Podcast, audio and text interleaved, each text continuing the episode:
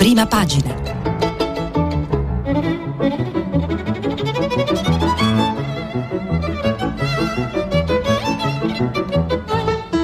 Questa settimana i giornali sono letti e commentati da Angela Azzaro, vice direttrice del quotidiano Il Riformista.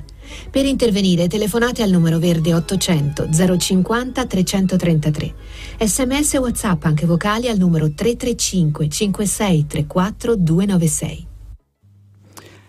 Buongiorno a tutte le ascoltatrici, a tutti gli ascoltatori. Siamo alla vigilia del voto in Germania, quindi grande attesa per quello che accadrà uh, nel paese tedesco perché chiaramente avrà delle ricadute importanti anche per noi e per tutta l'Europa. Eh, partiamo dalla lettura delle prime pagine ehm, dei quotidiani italiani, Corriere della Sera.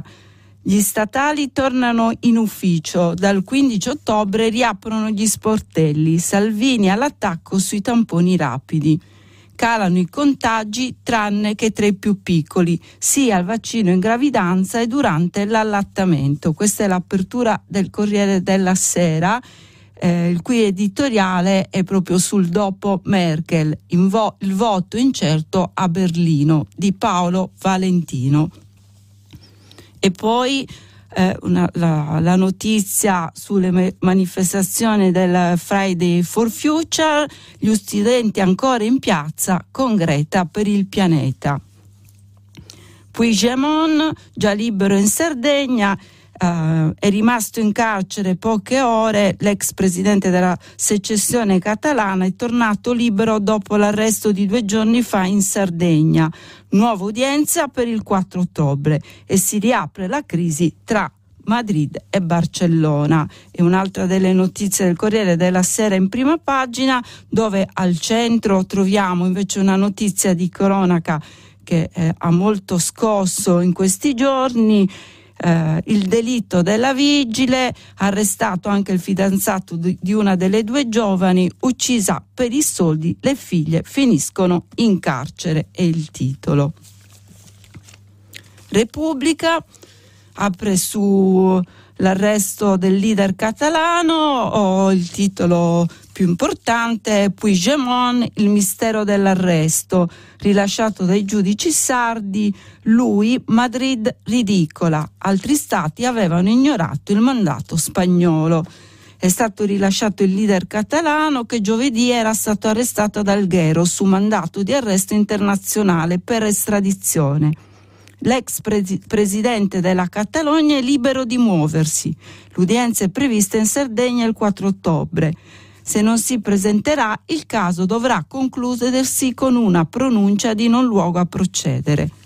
E poi il commento di Andrea Bonanni, la politica dello struzzo.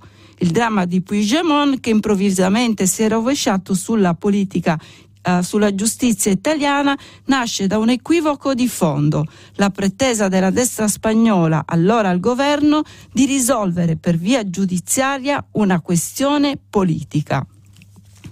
E poi la foto eh, col secondo titolo più importante di Repubblica, Musk, nuova energia per creare il futuro, gli incontri di, di, di, di Italian uh, Tech Week a Torino, dialogo sull'innovazione con John Elkan. È un'intervista al ministro Cingolani, anche i rifiuti ci aiuteranno, di Luca Fraioli. La stampa eh, Landini pronti al salario minimo. Svolta leader, del leader CGL, ma la contrattazione non si tocca. Lette Conte a Draghi, il patto con le parti sociali parta da qui. L'occhiello del titolo principale della stampa sono 4 milioni di lavoratori sottopagati, ostaggio dei contratti pirata. Il PD siamo troppo indietro in Europa e poi l'analisi di Pietro Garibaldi, ma adesso il sindacato abbandoni le ambiguità. E un'intervista a Descalzi e il caro Bollete, ora un accordo europeo. L'altra notizia che eh, troviamo in evidenza sulla stampa eh, emergenza coronavirus, dipendenti pubblici, lo smart working finisce il 15 ottobre. Al centro pagine eh, troviamo due foto, una dedicata all'incontro con Musk eh, eh, ed Elkam e, e, l'altra invece Greta, Germania canaglia del clima, è il titolo, sceglie Berlino Greta Thunberg per riportare la, l'attenzione sull'emergenza climatica a due giorni dalle elezioni del secolo in Germania. Arriviamo così al giornale che titola um, sul al fatto di ieri, cioè sulla sentenza dell'altro ieri, in realtà della, sulla trattativa Stato-mafia, eh, un titolo a tutta pagina, negazionisti della giustizia. Il, com- il, sommario dà travaglio a Ingroia ai grillini, così gli irriducibili forcaioli contestano la sentenza di assoluzione di Dell'Utri. Martelli, pasticcio targato Caselli. E poi l'editoriale di Augusto Minzolini, de- dedicato proprio a questo tema, L'Eterno Gesù o Barabba la sentenza d'appello che spazza via il teorema della trattativa Stato-mafia è il segnale che la fase giustizialista, quella dell'uso delle inchieste per condizionare la politica e riscrivere la storia del paese, è alle spalle. Ma una sentenza del genere sarebbe stata possibile non sarebbe stata possibile 20-30 anni fa, evitando di macchiare l'immagine delle istituzioni. E poi eh, mh, mm, ancora la politica, eh, Draghi fiducia record, ma c'è la bomba all'Italia, nessun boom di licenziamenti. La seconda notizia sempre dedicata alla cronaca politica e statali, ritorno in ufficio stretta sui test salivari. Eh, Costa, capienza al 100%, un dovere. Eh, libero, oh, titola a tutta pagina su un fatto che li riguarda direttamente, eh, giornalismo minacciato, vogliono Feltri in galera. Al processo di Catania per il titolo Patata bollente, l'APM chiede tre anni e quattro mesi per il nostro direttore editoriale e otto mesi per il condinettore Senaldi la difesa, la richiesta è incostituzionale. E poi c'è una lettera aperta, cara Cartabia, ci pensi lei, firmato da proprio Vittorio Feltri.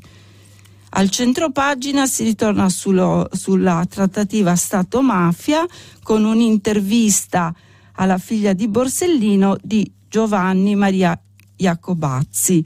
Eh, e poi un altro commento di eh, Renato Farina, i manettari rosicano e minimizzano, la sinistra sbandano, oh, se ne fregano della giustizia e l'occhiello. Sulla politica c'è uh, la foto oh, di prima pagina di Libero, sfogo della Meloni, siamo divisi. Al centrodestra, dice Meloni, manca il leader. La verità il titolo principale, anche questo a tutta pagina, il Green Pass istituisce i delatori. Eh, il governo non si accontenta di scaricare sui datori di lavoro il problema del controllo dei dipendenti, pretende che, in mancanza di, di documento in regola, il reprobo venga segnalato al prefetto per la sanzione. Davvero pensano che queste norme siano applicabili? L'obbligo vaccinale mascherato non sta raggiungendo gli obiettivi è l'occhiello. Arriviamo al fatto quotidiano che ah, riapre sulla trattativa Stato-mafia come aveva fatto ieri eh, e riprende un po' tutti i titoli dei quotidiani eh, italiani. Eh, il titolo è Così destra e sinistra hanno favorito la mafia. Trattativa alle balle dei negazionisti dopo l'appello. Disinforma- disinformafia. Quasi tutti i giornali taroccano il verdetto che ha confermato i negoziati Ross Boss, le bufale sul dovere di trattare sulle leggi antimafia di B che aiutò i clan, come pure il centrosinistra. E poi l'editoriale di Marco Travaglio, Il fatto sussiste. I nove decimi dei giornali di TG raccontano la sentenza d'appello sulla trattativa senza avere la più pallida idea di cosa dica. Infatti le fanno dire che la trattativa Stato-mafia non è mai esistita. Magari almeno si spiegherebbero le assoluzioni dei tre carabinieri del Rossi e di Dell'Utri. Invece non è così. Infatti sono stati condannati il boss Bagarella e il medico mafioso Cinà. Le motivazioni sono lunghe e per capirle bisogna almeno leggerle. Troppa fatica per i mafiologi della mutua. E poi un titolo sulla politica, Conte eletta, Ulivisti contro il progetto Draghi Forever. Canfora al fatto, arriva il partito unico articolato. Eh, dopo l'incoronazione di Confindustria, sempre più concreto il disegno dell'elite per Super Mario, senza scadenze. Intervista allo storico Canfora, il mega schieramento pro Premier ucciderà il PD. Arriviamo così al manifesto che titola sui eh, i giovani in piazza, autunno caldo è il titolo oh, centrale del manifesto, oh, sulla foto dove si vedono dei giovani che manifestano, gli studenti si riprendono la scena. Dopo due anni di pandemia, lo sciopero globale contro la crisi climatica invade le piazze del mondo in Italia cortei in decine di città e non è finita. La prossima settimana a Milano cinque giorni di proteste dentro e fuori pre-COP26. E poi l'editoriale, sciopero globale, grazie ai giovani anche la politica può cambiare, di Gianni Silvestrini. E poi il secondo titolo più importante, Oggi a Roma tutte le donne in piazza per la rivoluzione della cura. L'appuntamento è alle 14, 14 in piazza del Popolo a Roma. Segnalo altre due notizie dal, dal manifesto, oh, una è all'Italia sull'Alitalia, metodo FCA, esplode la protesta. E poi cannabis, ostacoli burocratici, referendum a rischio per eh, il referendum sulla cannabis. Arriviamo così al riformista che apre sulla trattativa Stato-mafia. Ehm, il titolo principale proposta a Mattarella. Nomini Mori senatore a vita. Chiudiamo gli anni dell'inquisizione. Piero Sansonetti dalle colonne di questo giornale rivolgiamo una proposta al Presidente della Repubblica prima della fine del mandato nomini il generale Mario Mori senatore a vita il generale Mori ha un passato straordinario di servitore dello Stato, uomo chiave nella battaglia contro la lotta armata e poi punta di lancia nello scontro feroce con la mafia al seguito del generale dalla Chiesa e poi fianco a fianco con Falcone e Borsellino. La trattativa tra lo Stato e la mafia, come era stato già accertato in altre sentenze, non c'è mai stata. Mori è stato linciato da molti giornali, da molti tv, da Libia e persino anche molto recentemente dalla TV di Stato. È giusto ora risarcirlo. E poi un'intervista a Borsellino, a Fiammetta Borsellino, un processo di piazza, quello eh, sulla trattativa Stato-mafia, chiaramente, che ha infangato innocenti. Mio padre avrebbe disapprovato la mh, mm, foto principale, la foto uh, del riformista, ehm, Germania domani al voto, Angela se ne va, resta il merkelismo di Mannheimer e Pasquino. Il foglio dedica ampio spazio a alle elezioni di domani in Germania, uh, Merkel ci lascia soli e impauriti. È, è il, uh, il, titolo dell'editoriale di Giuliano Ferrara. Se n'è fottuta dello spirito del tempo. Ha preferito padroneggiare quello lungo che le è toccato. È stato una serial killer dei maschietti e resterà sempre il simbolo di successo del centrismo politico. Un grazie e poi ancora di Paola Peduzzi il viaggio al centro di Mr. Scholz. Eh, da ventenne anticapitalista a sessantenne moderato. Il candidato dell'SPD rappresenta un certo cambiamento della socialdemocrazia, i libri che ha letto e gli intellettuali che ha incontrato. E ancora di Valerio Valentini, la sfida tedesca vista da Draghi. L'intesa con Merkel da non disperdere lo spara- spauracchio dei liberali di una CDU di, di nuovo votata al rigore, l'asse con Scholz. E poi eh, un titolo eh, ancora su Stato Mafia del direttore Cerasa, la vera bestia, il populismo giudiziario, la trattativa EPM anticasta. Non ci sarà mai una lotta vera contro il colpo complottismo e le fake news se non si avrà il coraggio di mettere un, un tappo sopra quella fogna chiamata circo mediatico giudiziario.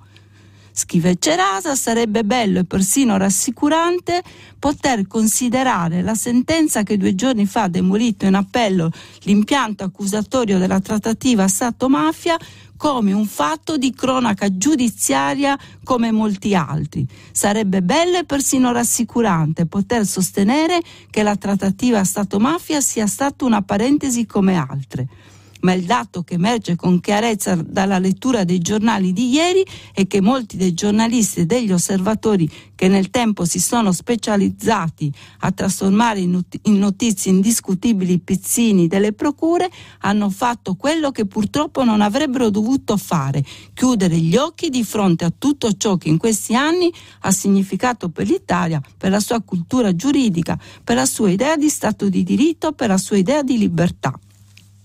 Quindi una lettura opposta a quella del fatto quotidiano rispetto a come si è schierata la, la stampa o come ha dato notizia la stampa e, TV, eh, la, e le tv. Veniamo al dubbio eh, che apre con un appello intervista a Gaetano Pecorella, ex presidente dei penalisti italiani, un appello rivolto al Presidente della Repubblica, caro Mattarella, sulla giustizia il Parlamento è svuotato a colpi di fiducia. Dopo il via libera blindato sulla riforma del processo civile e del processo penale, questo l'occhiello. E poi un'intervista a Massimo Cacciari, siamo dentro un processo presidenzialista surrettizio. Arriviamo al sole 24 ore eh, il titolo principale del giornale di Confindustria, Fisco stop a 16 milioni di cartelle. Riscossione entro il 31 ottobre, cancellazione dei ruoli emessi fra il 2000 e il 2010. La somma delle richieste del fisco può portare il condono sopra i 5.000 euro. E poi occupazione, dal 15 ottobre il pubblico impiego torna in ufficio con orari fe- flessibili. Un altro titolo del Sole 24 Ore. In settembre fiducia dei consumatori ai, ai massimi da 23 anni. E poi l'osservatore romano che ci riporta al tema iniziale della Germania e dell'Europa, ricostruire l'Europa malata di stanchezza, la consegna di Papa Francesco ai, ve- ai vescovi del continente nel cinquantesimo del Consiglio delle conferenze episcopali delle nazioni. Abbiamo finito la lettura delle prime pagine, leggiamo alcuni articoli eh, sui temi principali di oggi. Eh, partiamo appunto con la Germania, l'editoriale del Corriere della Sera, della Sera eh, di Paolo Valentino. Il voto incerto a Berlino è il titolo. Germania d'autunno. Si chiude in questo finale di settembre l'età di Angela Merkel e per la prima volta in 70 anni i tedeschi sono soli sul cuore della terra, senza un cancelliere o una cancelliera a cui guardare in cerca di rassicurazioni e certezze. La madre della nazione li ha governati con mano sicura per 16 lunghi anni, proteggendoli attraverso crisi drammatiche e consecutive, assicurando loro stabilità e benessere. È stata un'epoca opulenta e confortevole, segnata da una certa condiscendenza, ma calma e piatta, nella quale il limite di Merkel, campionessa mondiale della soluzione dei problemi dell'oggi, è stato di non aver saputo o voluto affrontare le sfide della modernità. Ed, que- ed, è in questo bilancio in chiaroscuro la contraddizione che ha marcato la campagna elettorale appena conclusasi la più imprevedibile a memoria d'uomo, dove per tre volte l'opinione pubblica ha svoltato bruscamente, prima in favore della CDU-CSU, poi per i Verdi, fioriti appassiti insieme alla primavera, e infine per la Rediviva SPD. Soprattutto emerge un chiaro mandato per il prossimo governo ad affrontare e risolvere i problemi che la cancellera si lascia dietro e che non sono esattamente il disastro di cui impetuosamente parla uh, The Economist. La Germania rima- rimanendo un paese di grande forza e di dinamismo economico ma pur sempre riguardano questioni centrali come il ritardo nella digitalizzazione, i crescenti divari sociali di cui la povertà infantile è la spia più scandalosa, gli scarsi investimenti pubblici, le infrastrutture obsolete e un'agenda climatica tanto più urgente in quanto la Germania emette più gas nocivi di ogni altra nazione europea. Non c'è dubbio che Olaf Scholz, il candidato socialdemocratico, sia riuscito meglio degli altri a capire questo doppio sentimento, combinando in un racconto nel quale l'emulazione neppure tanto nascosta dello stile di Merkel è andata, mamma, man, andata mano nella mano con un programma elettorale fortemente centrato sulla giustizia sociale, per tutti il salario minimo garantito a 12 euro l'ora e una politica del clima che sposa alcune posizioni dei Verdi, ma vuole una collaborazione virtuosa tra Stato e industria.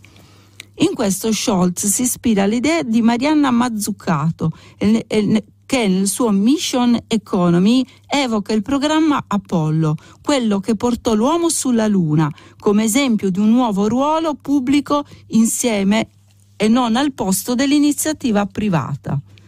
Non è detto che la scommessa dell'ex borgomastro di Amburgo riesca. Troppo esiguo il suo vantaggio nelle intenzioni di voto per escludere un sorpasso dei cristiano-democratici sul filo di lana. Ciò che invece si può dire già da ora è che la nuova frammentazione politica sembra rendere inevitabile che siano tre e non, non più due i partiti necessari a formare una maggioranza di governo ma il prossimo cancelliere tedesco dovrà affrontare il test della riforma del patto di stabilità e crescita, ora sospeso per la pandemia. Il fronte dell'austerità è già schierato per un ritorno allo status quo ante e con un governo a guida CDU-CSU, magari con i liberali al Ministero delle Finanze, avrebbe molte chance di riuscita. Anche Scholz in verità dice che dopo il, mille, dopo il 2022 bisognerà ristabilire la vecchia disciplina fi- finanziaria. Ma il candidato socialdemocratico è lo stesso che ha definito momento hamiltoniano il Next Generation EU, prima volta della della mutualizzazione del debito. La sua Europa è, è sicuramente più solidale. Adesso passiamo invece alle manifestazioni che ci sono state ieri, no? il ritorno degli studenti, il ritorno, secondo diceva il manifesto, anche eh, di una spinta politica forte rispetto alle, eh, alle istituzioni, perché il, oggi è il giorno di un'altra manifestazione importante, eh, quella delle donne. Leggiamo dal manifesto eh, l'articolo di Alessandra Pigliaru, La rivoluzione della cura e di tutte le donne. A Roma alle 14 una vasta rete di associazioni e movimenti si ritroverà per la manifestazione indetta dall'Assemblea della Magnolia. La pandemia, la, la, crisi climatica, le tragedie della guerra e delle migrazioni. Sono solo alcuni dei temi che verranno discussi oggi in Piazza del Popolo a Roma dalle 14 nell'ambito della manifestazione Tulquase, che significa tutte donne, tutte le donne, indetta dall'Assemblea della Magnolia, realtà femminista composita nata su iniziativa della Casa Internazionale delle Donne di Roma, come luogo simbolico e materiale di incontro dall'estate del 2020 per confrontarsi attorno all'attuale crisi sanitaria e politica attivisti, associazioni, movimenti, rappresentanti delle istituzioni, cittadine ma non solo, ciò che andrà in scena oggi è l'esito di un percorso di pratiche e saperi critici che, per stare sul tempo recente, sono segnati da due passaggi precedenti e distinti. Il primo è il documento del, il documento del 21 febbraio 2021, sottoscritto dalle donne dell'Assemblea della Magnolia a proposito della complessità presente e la conseguente necessità di un cambio di paradigma capace di aprire a un confronto schietto, quanto irrimandabile sulla cura del vivere e del vivente non solo umano del mondo. Il secondo momento e più recente fa seguito a ciò che avveniva in Afghanistan lo scorso agosto, prima della caduta di Kabul. Oltre 300 associazioni e moltissime donne qui in Italia, insieme a collettivi e cittadini, hanno sottoscritto un appello contro la guerra e contro ogni forma di violenza. Le prime firmatarie avevano ottenuto il 19 di agosto un incontro alla Farnesina con il sottosegretario Benedetto della Vedova per chiedere l'apertura di corridoi umanitari, l'accoglienza delle dei rifugiati afghani che oggi allora si arrivi alla piazza con questi due elementi, nominando cioè la rivoluzione della cura e il protagonismo femminile, laddove ci sia di mezzo la vita stessa, assume una consistenza politica che esige ancora una volta di prendere parola su ciò che sta capitando, offrendo sguardo e ampiezza contro la mediocrità imperante un'incisività che non ha niente di contingente, bensì conta su una credibilità di lungo periodo, grazie alla strada più lunga del femminismo, con le sue pratiche e le sue elaborazioni negli anni welfare insufficiente, risorse che gravitano in un'Europa benestante e ingiusta e che devono essere ben redistribuite, evitandone lo sperpero. I soldi di questa crisi non sono uguali per chiunque, sono numerosi e hanno una netta differenza di classe, oltre che di genere. Basterebbe nominare il lavoro per comprendere quanto questa pandemia abbia inciso sulle esistenze di chiunque, ma in particolare delle donne per non sollevare il fenomeno sì strutturale della violenza maschile che in questi lunghi mesi ha registrato numeri da capogiro. Ciò che avviene allora in queste ore sarà la rappresentazione di una rete che non si arresterà e potrà forse produrre ulteriori connessioni. I legami sono anche quelli con le proprie simili che siano a Kabul o in altri luoghi del mondo, non per sostituirsi e parlare al posto loro, ma per sostenere e ammirarne oggi più che mai la straordinaria resistenza e forza appunto mm, sull'articolo uh, del manifesto di Alessandra Pigliolo si faceva riferimento a, alla violenza sulle donne, eh, ai numeri terribili. Oggi sulla stampa c'è uh, un articolo sull'emergenza femminicidi, mm, è un convegno che c'è stato oh, ieri a cui ha partecipato anche la ministra uh, dell'interno Lamorgese, leggiamo Maria Berlinguer. Eh, il titolo è Codice Rosso, fra le 86 donne assassinate da inizio anno, 73 sono state uccise da parenti o compagni. Eh, l'altro sommario, oh, la Morgese invita a intervenire, va ripensata la prevenzione ed esteso l'arresto in flagranza. Leggiamo L'articolo da agosto a oggi sono 11 le donne che hanno perso la vita, quasi sempre per mano di un ex marito, un compagno che non accetta la separazione o la fine di una vita segnata dalle continue violenze dentro le mura di casa. Da gennaio a settembre su 206 omicidi, 86 vittime sono donne, 73 uccise nell'ambito familiare o affettivo sono solo la punta dell'iceberg di una violenza che subisce un'escalation irrefrenabile. Quello che affrontiamo è un crimine odioso, avvertito come una piaga sociale e un crimine che possiamo combattere solo se lavoriamo insieme con una comunione di analisi, intenti e di azioni, dice la ministra dell'Interno Luciana Lamorgese al convegno Femminicidi, prospettive normative, organizzato a Montecitorio dal commissario per il coordinamento delle iniziative di solidarietà per le vittime di reati di tipo mafioso e dei reati internazionali violenti, il prefetto Marcello Cardona. Per la Morgese la mattanza delle donne affonda le radici nell'organizzazione patriarcale della società. E arriviamo così a, a, a un articolo sul riformista che vi propongo sulla giornata internazionale per l'aborto sicuro che ci sarà il 28 settembre un articolo di Lea Melandri, l'interruzione di gravidanza una libertà oltre che un diritto. Dagli anni 70 a oggi conquiste e difficoltà. Eh, punto 28 settembre, questo l'occhiello, giornata internazionale per l'aborto sicuro.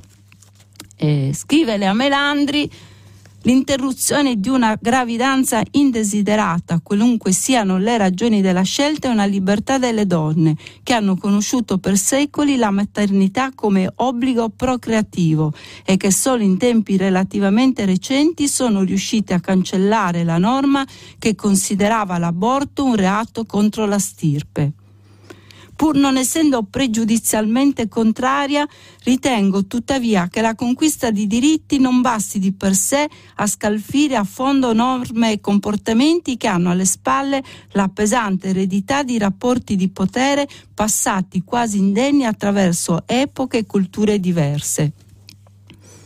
A ciò si aggiunge il fatto che talvolta sono le donne stesse a non volerne usufruire lo faceva rilevare già all'inizio del Novecento Sibilla Alleramo, scriveva Alleramo, che ella chieda un uguale compenso e un uguale rispetto è logico e giusto, come è naturale che pretenda gli stessi diritti civili e politici, ma tutto questo avviene specialmente per forza di cose e forse spesso contro lo stesso desiderio intimo della donna, è il prodotto dei tempi della civiltà industriale e democratica buona profetessa, coscienza femminile anticipatrice. Sibilla aveva colto una delle contraddizioni che si sarebbero ripresentate nel femminismo degli anni 70, 70 quando le pratiche politiche anomale dell'autocoscienza e dell'inconscio hanno dovuto affrontare il rapporto tra il corpo, la sessualità e la legge. Nell'incontro che si tenne al Circolo De Amicis a Milano nel febbraio 1975, la resistenza a fare dell'aborto una battaglia di diritti insieme a forze politiche organizzate emerse in modo esplicito. È venuta alla ribalta questo argomento dell'aborto, scrivevano le donne eh, del circolo di Amicis, per delle ragioni che in parte passano sulle nostre teste, cioè in una politica di tipo tradizionale, tradizionale, fatta anche da gente coraggiosa che però segue la sua logica e ci siamo, state, e ci siamo state come coinvolte per forza, perché è una cosa che ci riguarda in prima persona e tutti vogliono in questo momento coinvolgerci, dei preti, vari partiti, gruppi di opinione, sinistra extraparlamentare. Il nostro so- sforzo invece mi sembra di legare questo problema a tutta la nostra condizione ed, ed una questione in particolare, che è quella della nostra sessualità e del nostro corpo ad approdare alla coscienza di una generazione cresciuta nell'idea della natura, riprende Lea Melandri dopo l'inciso, coincidenza tra sessualità e procreazione fu allora una verità che stenta ancora oggi a venire allo scoperto, e cioè che l'unica sessualità riconosciuta è stata a lungo solo quella maschile, riproduttiva, associata al potere di imporla anche con la forza e quindi di provocare gravidanze indesiderate. Ne prova il fatto che quando si parla dell'aborto non viene mai nominato l'attore primo di quello che continua ad apparire come un dramma con una protagonista unica. In realtà l'uomo c'è, c'è come figlio potenziale, promessa racchiusa in quel tu, che deve ancora diventare persona, ma che la tutela del concepito, prevista dall'articolo 1 della legge 40, ha fatto assurgere a soggetto titolare dei diritti, primo fra tutti il diritto a nascere. Ciò significa di conseguenza che la donna deve portare avanti la gravidanza, costi quel che costi. Se nonostante il riconoscimento giuridico che lo ha depenalizzato come crimine regolato con la legge 194 del 22 maggio 1978, l'aborto incontra oggi l'ostacolo rappresentato dall'enorme numero di medici che praticano l'obiezione di coscienza dalle campagne per la difesa della famiglia naturale e della purezza etnica minacciata dalla denatalità crescente dalle migrazioni è perché non se ne affrontano con la necessaria radicalità le radici immaginarie, ataviche, che rendono lenti e contrastati i cambiamenti della storia al fondo del conservatorismo religioso e della demagogia misogina dei partiti della destra in cerca di consensi, si può pensare che operi ancora inconsciamente l'ombra di quel corpo femminile che può dare la vita e la morte, il corpo diverso dal suo, che l'uomo incontra nel momento della sua massima dipendenza e inermità e che solo con l'instaurazione di un dominio ha creduto di poter controllare. Veniamo alla fine dell'articolo di Lea Melandri.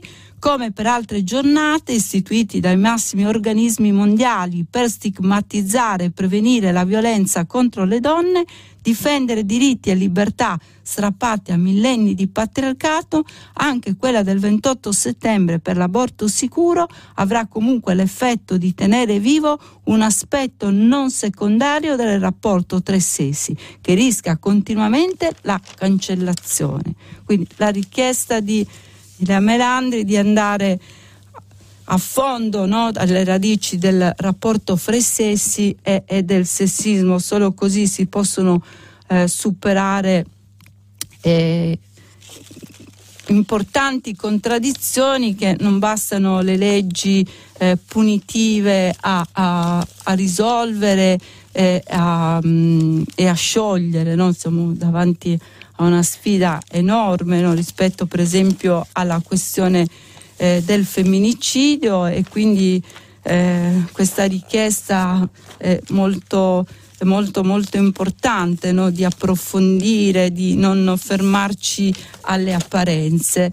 Eh, vi leggo l'ultimo articolo, credo, oh, mh, mm, da domani, eh, il, uh, l'editoriale di Nadia Orbinati che torna sul eh, l'incontro, l'incoronazione che c'è stata di Draghi a Confindustria, eh, perché anche ieri abbiamo letto pareri eh, diversi no? sul su rapporto fra eh, Confindustria e, e, il governo, sul rapporto fra uh, sindacati e Confindustria, sulla cosiddetta pace sociale, cioè eh, entriamo nel cuore della, del discorso politico, no? al di là degli schieramenti. Eh, Nadia Orbinati ha scritto un editoriale eh, dal titolo Confindustria non ha capito come funziona la di democrazia. Se ci fosse un Times italiano metterebbe l'uomo della necessità in copertina. Il presidente di Confindustria, Carlo Bonomi, ha incoronato Mario Draghi dichiarandolo né possibile né provvidenziale, ma necessario. Necessario ciò di cui non si può fare a meno, nemmeno volendolo. Nel dominio del necessario non vale la logica della possibilità, che è ipotetica, se, se vuoi A devi B.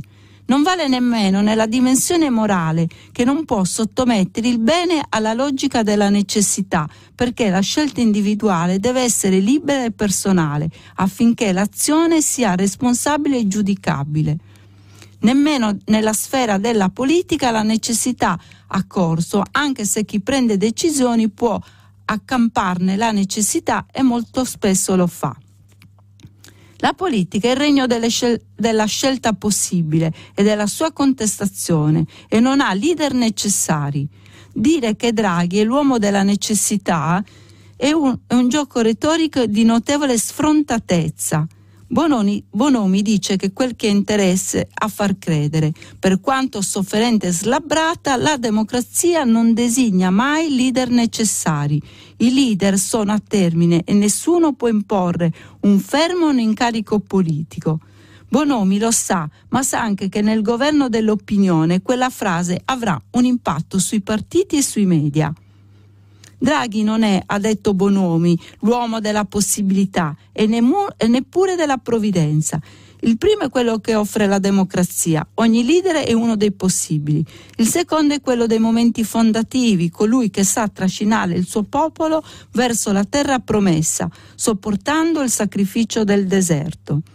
Questo leader si impone ed è necessario come, come, tutto ciò che appartiene a un ordine delle cose che gli umani possono al massimo decifrare per grandi linee. Ma l'uomo della necessità non è né l'uno né l'altro. In quale necessità Bonomi ha messo Draghi? Lo ha messo nella logica ferrea del profitto, perché egli sa cosa fare e come, e perché è libero dal ciclo elettorale libero di gestire la necessità che interessa a Bonomi. Sapendo che uno è l'obiettivo e le strade sono determinate, viene da dire che Bonomi tiene in mano l'arma eh, e il necessario Draghi, de- eh, il necessario. De- Draghi deve rendere conto come un bravo amministratore. Egli ha la mano forte che aiuta a prendere le decisioni che favoriscono gli utili e abbassino il costo degli oneri sociali. Se le aziende non sono il bancomat a uso dei loro licenziati, meglio che il lavoratore si paghi un'assicurazione privata per far fronte a quell'inconveniente. Privato dovrà essere anche il collocamento per chi cerca lavoro. Se il lavoro è una merce, il suo mercato non può essere sotto l'ombrello del pubblico. Tutto quel che pertiene all'economia deve seguire la legge della crescita dei profitti, che è necessaria non opzionale. Forse a Bonomi piacerebbe che per una volta si saltassero le elezioni. Più a lungo l'uomo della necessità amministra la loro ne- necessità, meglio è. Quella economica è una necessità permanente, non a tempo come un mandato elettorale.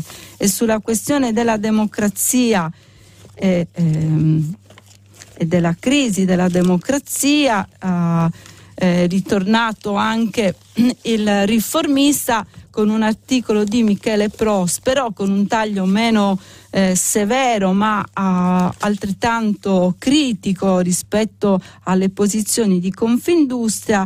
Il titolo è Il sogno di Bonomi, far fuori la politica, l'ovazione di Confindustria a Draghi. Leggo eh, l'incipit brevemente. Alla Confindustria la leadership di Draghi piace perché nel suo piglio decisionista rivela il vantaggio del commissariamento della politica e quindi il compimento di un sogno antico che vorrebbe la competenza competenza riconosciuta al posto del direttivo senza più rumori di fondo provenienti dalla cieca battaglia politica.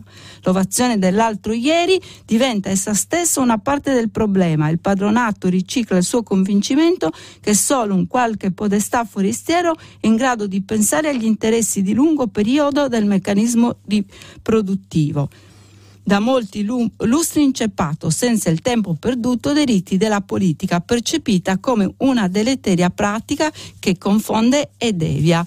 Eh, abbiamo finito così la prima parte eh, della rassegna stampa, ah, vi do appuntamento eh, per eh, il filo diretto dopo la pubblicità. Grazie. Angela Azzaro, vice direttrice del quotidiano Il Riformista, ha terminato la lettura dei giornali di oggi. Per intervenire chiamate il numero verde 800 050 333. Sms WhatsApp anche vocali al numero 335 5634 296. Si apre adesso il filo diretto di prima pagina per intervenire e porre domande ad Angela Azzaro, vice direttrice del quotidiano Il Riformista. Chiamate il numero verde 800 050 333. Sms WhatsApp anche vocali al numero 335 56 34 296. La trasmissione si può ascoltare, riascoltare e scaricare in podcast sul sito di Radio 3 e sull'applicazione RaiPlay Radio. Bentornate, bentornati. Eccoci qua. Pronto? Eh, pronto, buongiorno. Buongiorno. Buongiorno, sono Laura da Milano. Dunque, vorrei parlare di cambiamenti climatici e comunicazione. Allora, di solito si sente dire che i politici non affrontano adeguatamente questo tema perché sentono che la gente non li seguirebbe, perché la gente vede questi problemi come avulsi, lontani, eccetera. Però quando c'è stato il primo lockdown e i politici erano tutti convinti di queste chiusure, eccetera, la gente volenti o nolenti, diciamo, tutti hanno seguito, nessuno si è ribellato più di tanto. Perciò io mi domando perché se i politici, se tutti i politici magari dei vari schieramenti fossero convinti di quello che dicono e proponessero queste soluzioni ai cambiamenti climatici, la gente piano piano eh, seguirebbe molto di più, secondo me. Perché non lo fanno? Seconda questione, quando si parla parla di cambiamenti climatici, si parla di tutto, cambiare le lampadine, mettere i fotovoltaici, spegnere le luci, tranne del vero primo problema che è quello oltretutto più facilmente risolvibile, che sono gli allevamenti gli allevamenti intensivi, che inquinano per il 18, sono responsabili del 18% delle emissioni e inquinano più di tutte le automobili, gli aerei, i mezzi di trasporto messi assieme. E non si parla di questo. Perché? Perché come, eh, c'è come un, un, silenzio, come una specie di congiura. Se uno parla diventa un estremista e invece non è vero. Eh, Greta Thunberg, Thunberg come si pronuncia, è eh, è vegana dichiarata. Allora, io sono vegana, sono vegana per motivi etici. E un'altra questione, perché eh, io non capisco come si fa, come può la gente accettare che degli animali, degli esseri senzienti vengano trattati in quel modo negli allevamenti, immersi, costretti a vivere rinchiusi tutta la loro breve vita, immersi loro, nei loro escrementi. Ma poi come la gente come può mangiare una cosa del genere? Io non dico cioè, sarebbe giusto e, e bello che tutti fossero vegani, ed è, ed è anche possibile, si può mangiare bene, anche goloso e tutto, però almeno ridurre drasticamente, ma Bene. a una o due volte la carne. Perché non vengono dette queste cose? Perché c'è come una specie per interessi, solo quello? Però mh, mm, vengono dati finanziamenti agli allevamenti intensivi, potrebbero darli a, a, alle ditte che producono eh, cibo vegetale, adesso ce ne sono parecchie. Bene. Perché secondo lei? Grazie. Grazie a lei. No, sulla questa seconda parte ha, ha descritto benissimo lei qual è la situazione. Io le posso rispondere sul perché della, eh, no, si, non se ne parla, c'è una questione di merito, no? cioè, la non comprensione di, della, di, quello che è veramente il, eh, il problema, no? non avere proprio cognizione della gravità della, della situazione eh, e non avere un lungo oh, respiro, no? una politica che quindi è, è qui, sul, basata sul qui e ora e quindi non riesce a comprendere quello che è la, la costruzione di un futuro oh, per tutti, anche per le nuove generazioni, che poi il qui e ora in realtà è già qui, insomma quel futuro è oggi, quindi è proprio una, una politica che non riesce ad andare oltre il proprio ombelico. Quindi c'è una questione di, eh, di, metodo, cioè di merito, e poi una questione di metodo, appunto la comunicazione, come diceva lei, la convinzione che alla persona questo tema non interessi, no? quindi se ne parla poco, eh, anche i giornali di conseguenza ehm, ne mm, danno poche notizie riguardo a questo tema invece essenziale che abbiamo visto a che fare anche poi col tema dell'uguaglianza, della redistribuzione delle ricchezze e delle risorse, cioè è un tema che veramente attiene al modello di società che vogliamo costruire. Eh, se, mm, lo si fa perché un, eh, questo è un problema dell'informazione in generale, è un circuito vizioso in cui si è convinti che eh, l'audience si raggiunge solo parlando oh, di determinate cose, non si riesce mai a costruire eh, un'alternativa anche in termini di comunicazione sia politica sia di informazione. Quindi sì, bisognerebbe avere più coraggio da, da parte di tutti i protagonisti no, della comunicazione sia politica uh, sia dell'informazione per eh, cambiare registro, per cambiare agenda setting, per porre questa notizia proprio come eh, questione centrale, ma appunto ci vuole coraggio. Pronto? Pronto, buongiorno. Buongiorno. Eh, sono Antonio da Napoli, dottoressa. Salve. Eh, senta, io volevo porre la sua attenzione, l'attenzione di tutti gli ascoltatori, eh, la pronuncia della Corte Costituzionale eh, che qualche giorno fa si è pronunciata riguardo ad una discussione parecchio viva sui giornali italiani, sui media, e in particolar modo riguardo ai famigerati di PCM. Sì. Non so se lei ricorda eh, quel profubio di, di, interventi del famoso mh, mm, eh, giurisconsulto Sa, eh, Sabino Cassese sui giornali che indicava uno scandalo mh, mm, incostituzionale, seguito anche da noti personaggi politici tipo Matteo Renzi, che parlava addirittura di golpe giuridico eh, insieme alla Lega. Ebbene, il, la pronuncia della, della, consulta è stata eh, specifica a riguardo e ha indicato eh, che si tratta di atti amministrativi utili per attuare ciò che è stato stabilito tramite una legge, un decreto legge. Quindi è sfumato tutta quella, quella condizione informativa torrentizia che è stata anche causa eh, di, di, crisi politica. Sarebbe il caso di sottolineare questo, questo aspetto perché eh, fino all'altro ieri c'erano dei pericolosi golpisti al governo e adesso improvvisamente, guarda caso, la consulta della, della, Corte Costituzionale ha stabilito che era tutto assolutamente legittimo. Adesso eh, parlando proprio di igiene dell'informazione, perché lei ha, ha, ieri ha menzionato l'intervista del professore Fiandaca, sarebbe il caso di fare veramente igiene nella, nell'informazione, di, eh, di, pronunciarsi con un grande mea culpa, perché tutta quella quella, quella situazione che è stata creata ha, mm. eh, che è stata suppostata dai media ha portato poi anche ad una condizione politica assolutamente strumentale assolutamente strumentale. Quindi tutti quanti dovrebbero fare il mea culpa rispetto a quello che è accaduto. Grazie. Grazie a lei.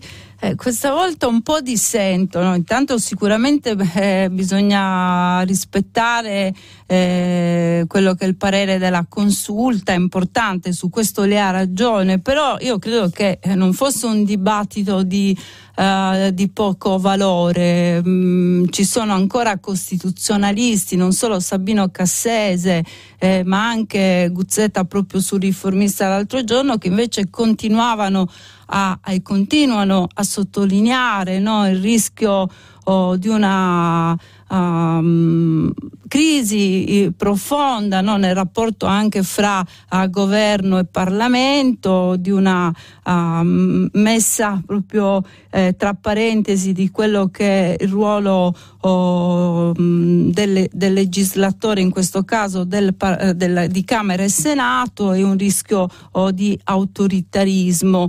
Eh, la, la, Corte eh, Costituzionale ci ha sicuramente rassicurato no, su una piega che forse non era così eh, grave mh, dal punto di vista dei giudici che hanno analizzato il caso, però io credo che la questione invece sia ancora tutta in piedi ed è importante anche che se ne discuta. Cioè io distinguerei mh, tra allarmismi che sono creati per ehm, attaccare l'avversario politico cioè, eh, e sono allarmismi fine a se stessi è il dibattito su dove sta andando la democrazia e sul rapporto fra eh, il governo e il Parlamento. In questi anni eh, c'è stato sempre di più una eh, messa tra parentesi del ruolo del Parlamento, questa eh, è una questione seria che va um, affrontata eh, prima e dopo oh, oh, la pandemia.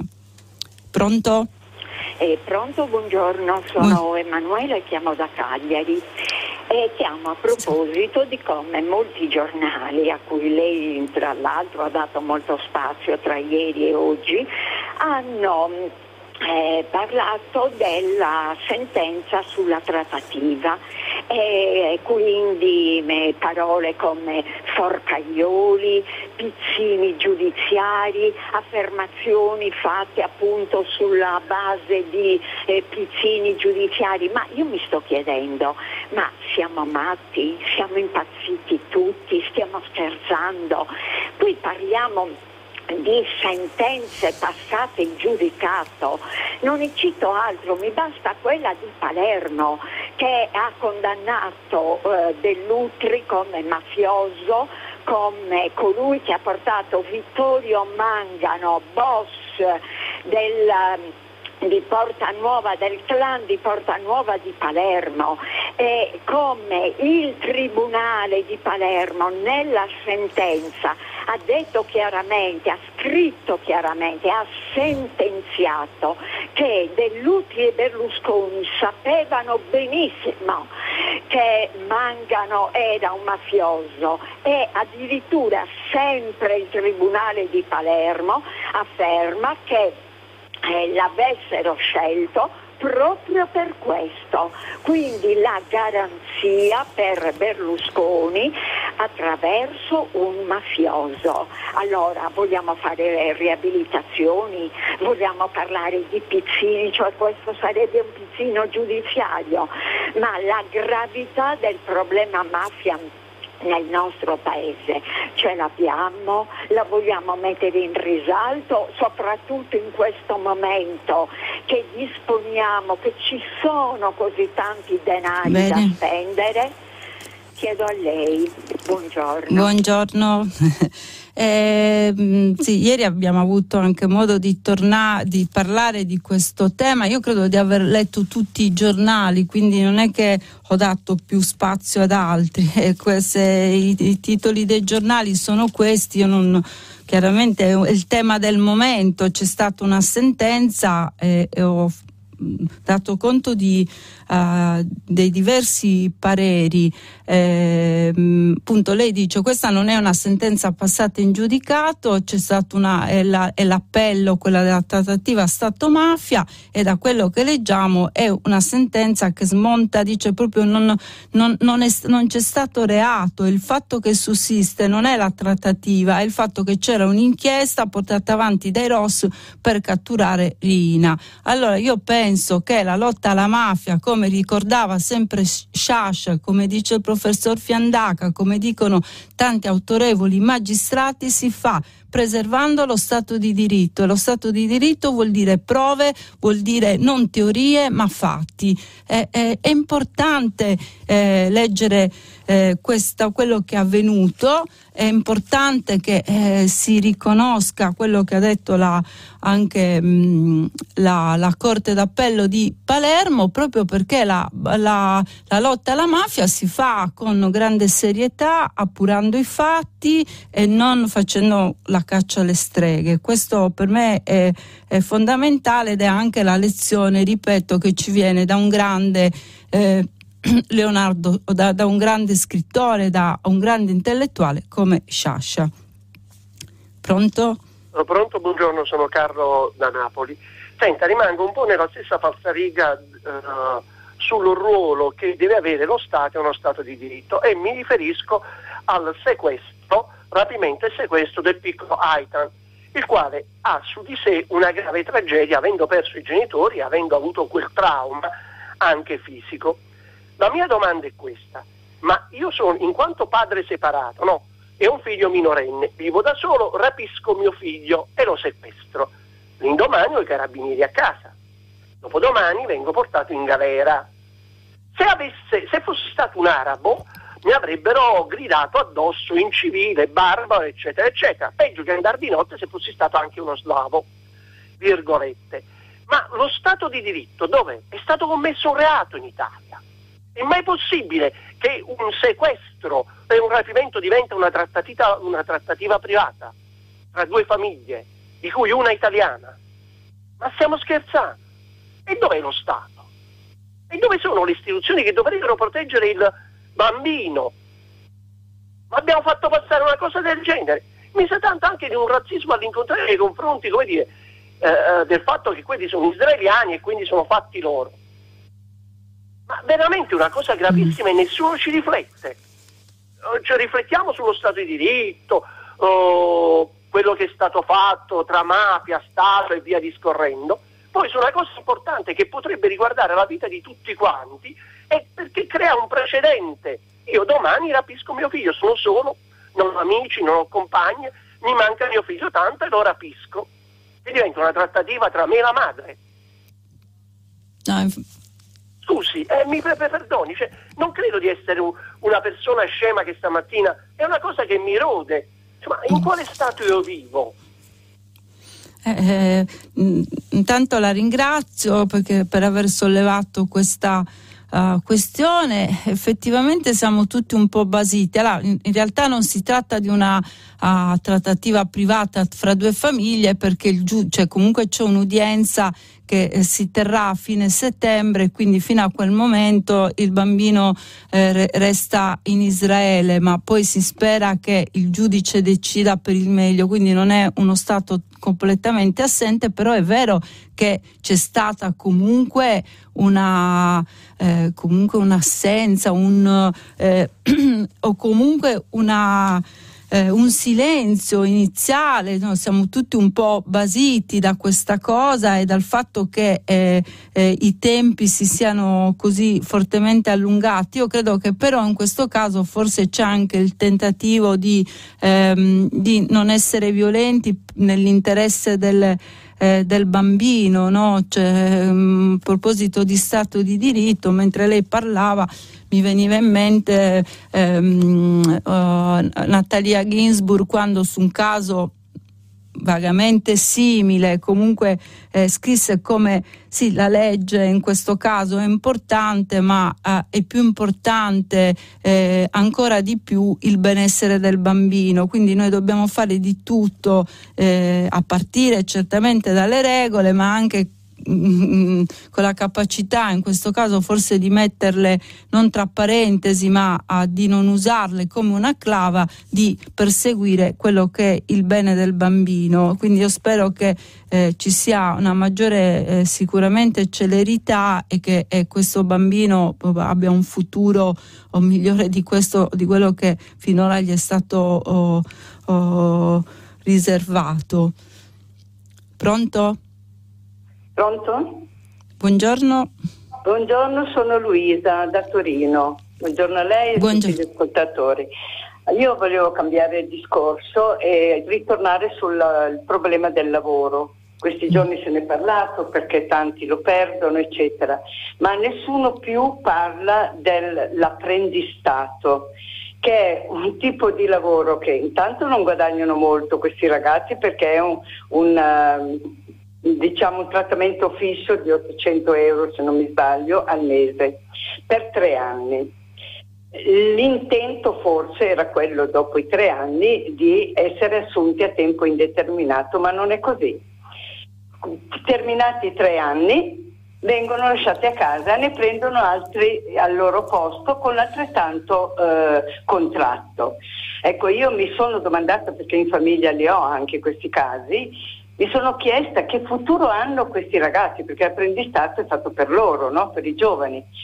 Tre anni sono tranquilli, hanno, fanno piccoli progetti, poi arriva alla fine del, dei tre anni e ti dicono adesso grazie, vai a casa e loro riprendono a cercare lavoro che non c'è.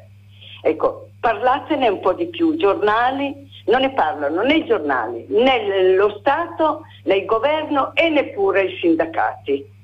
Allora non è, è uno scandalo questo, ecco, secondo me. Chi l'ha fatto l'ha fatto con una visione veramente miope. Grazie, buongiorno. Grazie a lei.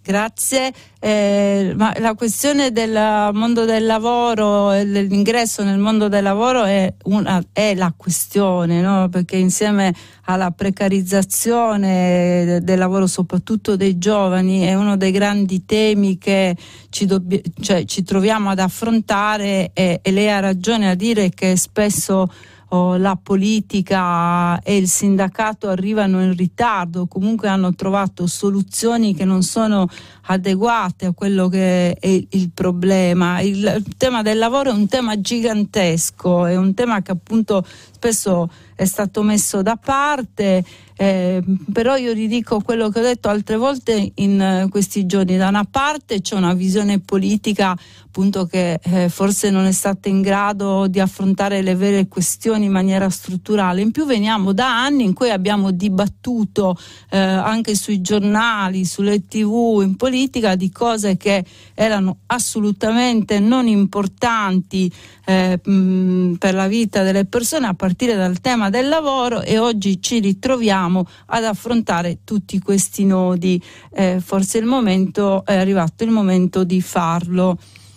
Pronto? Pronto, buongiorno. Buongiorno. Sono Edoardo, telefono da Roma.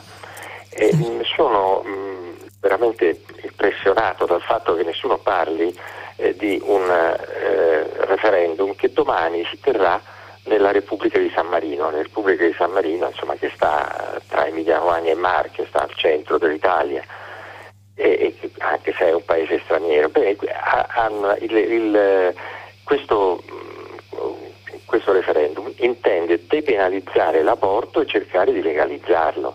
Ma, insomma, abbiamo eh, un paese praticamente italiano che non conosce la possibilità di abortire. Eh, sono, ogni, ogni, caso viene condannato con tre anni eh, di reclusione per le donne e sei per chi le aiuta, eh, senza nessuna eccezione. Questo per una legge che risale alla metà dell'Ottocento e nessuno è mai riuscito, nonostante le battaglie delle donne locali, eccetera, a fare qualche cosa per evitare questa eh, situazione da medioevo. Nessuno ne parla però. Ecco, questo mi ha, mi ha veramente stupito. Insomma, è un piccolo paese, vero, ma è una nazione, è un posto che, che ci riguarda direttamente. Cerchiamo di dare una mano.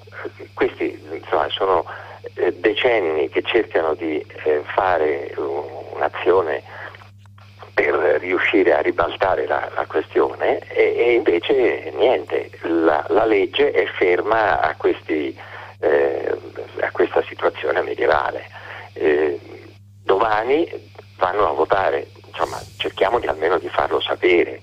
Mm. Eh, le pare, mi pare, no, mi no, pare ha ragione, un, un minimo, anzi, insomma. No, no, ha ragione, anzi mi scuso di non ha perché eh, a, a, mi ero anche segnata di, di, dirlo, visto che poi ho letto una, l'articolo di Lea Merandri proprio sulla giornata internazionale dell'aborto e quindi mi scuso davvero di non averlo fatto io perché era ah, l'avevo previsto e poi eh, purtroppo mi sono scordata, invece ha ragione lei, poi è vero che eh, San Marino eh, sono pochi abitanti, però oh, stiamo parlando di un diritto importantissimo, di una legge importantissima Uh, so che appunto questa volta forse ci sono i, i numeri per farcela perché um, eh, gli organizzatori del referendum uh, hanno comunque sono molto speranzosi quindi ha fatto bene lei a ricordarlo e a dare questa informazione se possiamo essere utili dare una piccola mano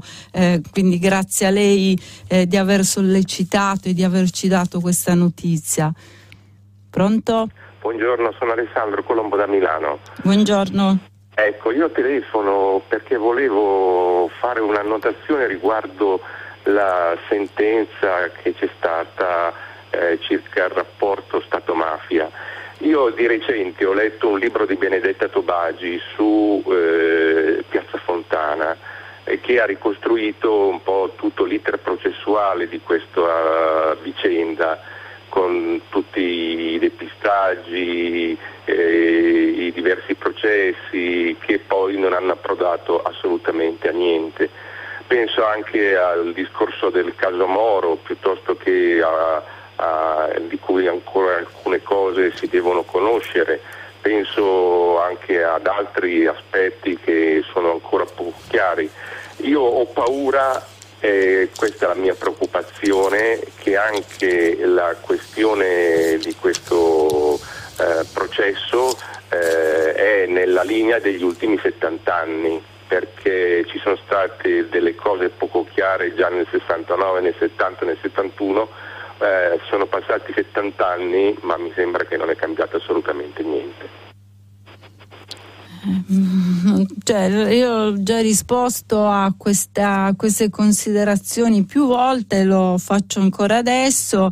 Eh, cioè, non, non, è che in nome di una uh, di un convincimento, di una convinzione, di un'idea uh, della storia italiana si può condannare senza prove sulla base di una teoria che non ha alcun riscontro con i fatti. Cioè, eh, una cosa sono propria, il proprio convincimento, una cosa è un processo che segue delle regole ben precise. Eh, I giudici hanno letto le carte, hanno sentito i testimoni, hanno ho avuto modo di approfondire. Non tutti i cittadini hanno questa possibilità, se no facciamo i, i processi di piazza perché se la sentenza non è quella che noi abbiamo in testa, allora i giudici hanno sbagliato. Allora aboliamo lo Stato di diritto, aboliamo eh, i eh, i tribunali e decidiamo direttamente noi che cosa fare, cioè, ehm, non sempre quelli che sono i nostri convincimenti poi hanno un, un, un riscontro con la realtà. Eh, pronto? Pronto, buongiorno. Buongiorno. Eh, sono Emilia, eh, avevo chiamato perché sono un medico, faccio parte dell'Associazione Italiana Donne Medico e anche sono in contatto con quella mondiale. Eh, quello che volevo dire eh, per la, la, riunione di domenica è che si sta facendo qualcosina nei confronti delle donne da parte della medicina di genere. Medicina di genere vuol dire maschi e femmine siamo differenti, abbiamo bisogno in certi casi di cure differenti. Quindi adesso stiamo facendo dei pezzettini per cui per esempio le donne una volta morivano di infarto finché uno, una medica americana non si accorge che le donne hanno mal di stomaco, quindi non devono finire in gastroenterologia, ma devono finire in, in, in unità coronarica e questo poco alla volta sta andando avanti.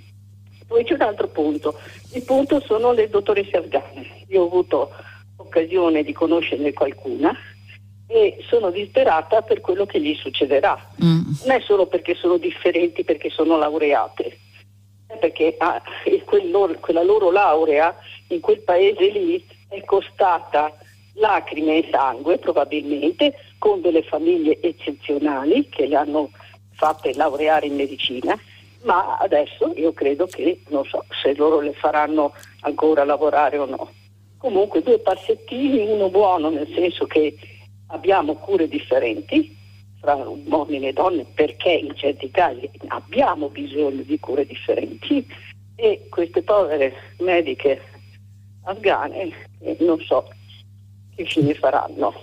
Ecco, era solo questo che volevo dire. Grazie. E auguro una buona una buona, una buona, buona giornata domenica. Anche a lei, grazie. Sì, appunto, ricordiamo che ehm, la manifestazione di, di Roma che c'è oggi è anche sulla proprio riporta l'attenzione sul tema delle donne afghane, anzi nasce in, in assoluta solidarietà con le donne e, e gli uomini eh, afghani.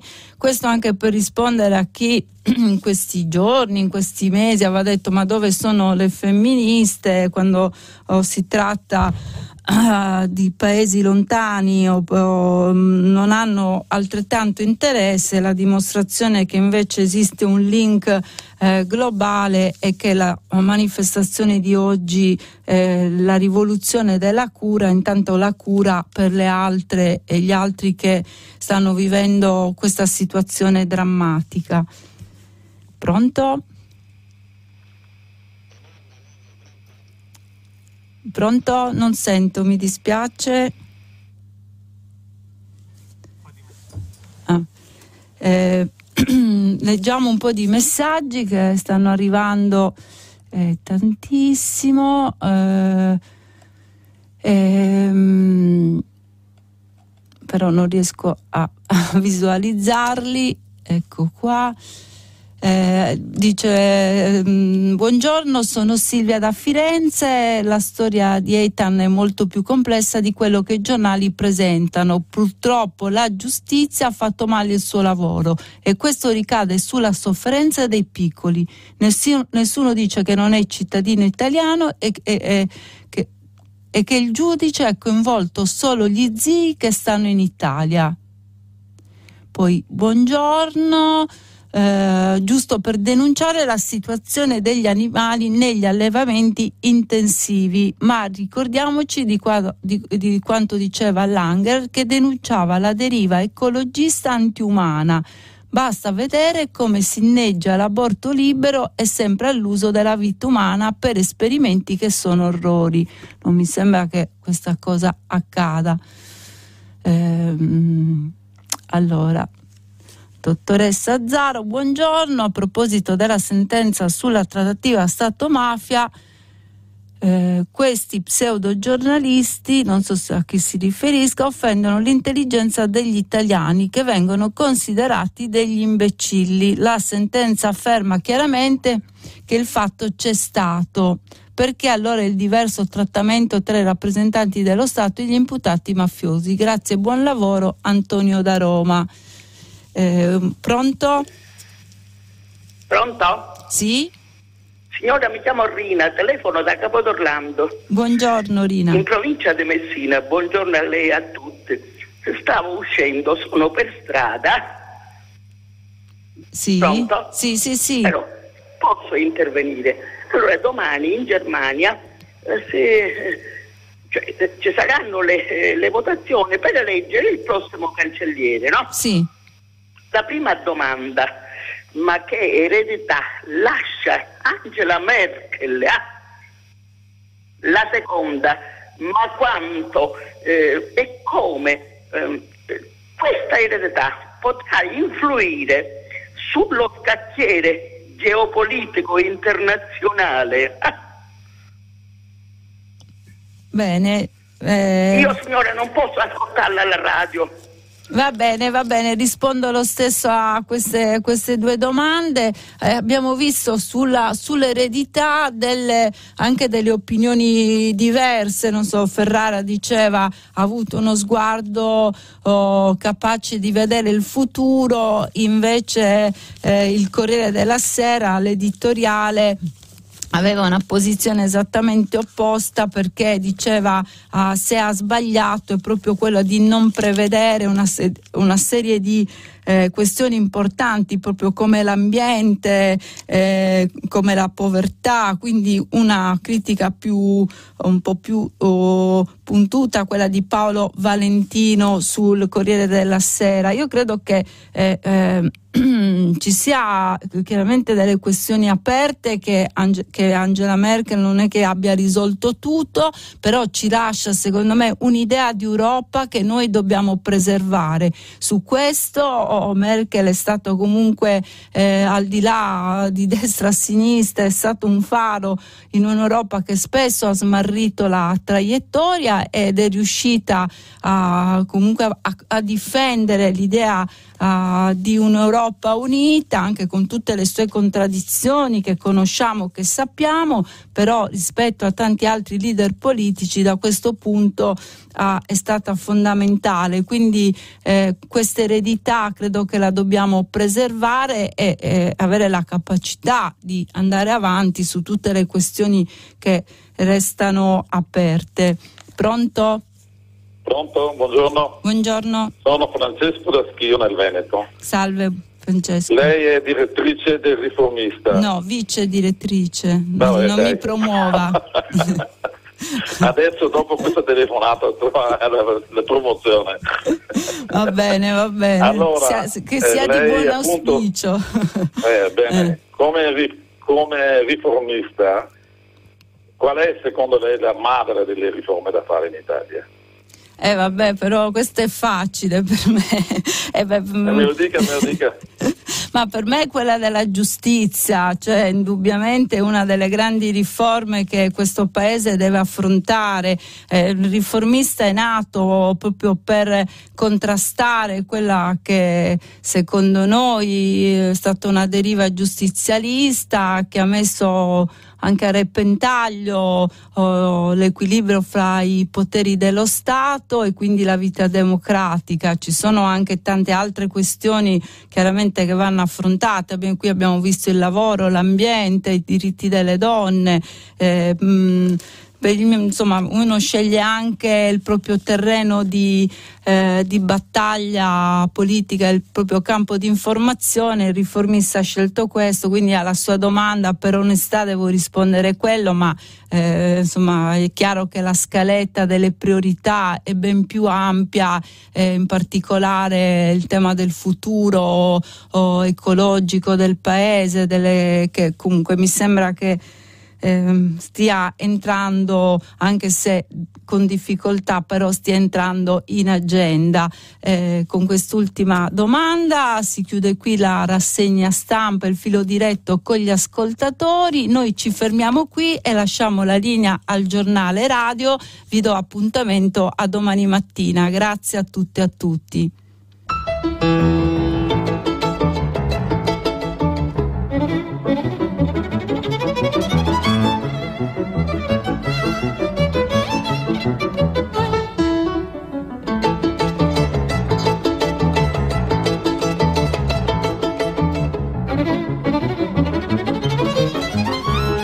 Angela Azzaro, vice direttrice del quotidiano Il Riformista, ha letto e commentato i giornali di oggi. Prima pagina un programma a cura di Cristiana Castellotti, in redazione Maria Chiara Beranec, Natascia Cerqueti, Manuel De Lucia, Cettina Flaccavento, Erika Manni e Giulia Nucci. Posta elettronica, prima pagina chiocciolarai.it. La trasmissione si può ascoltare, riascoltare e scaricare in podcast sul sito di Radio 3 e sull'applicazione Rai Play Radio.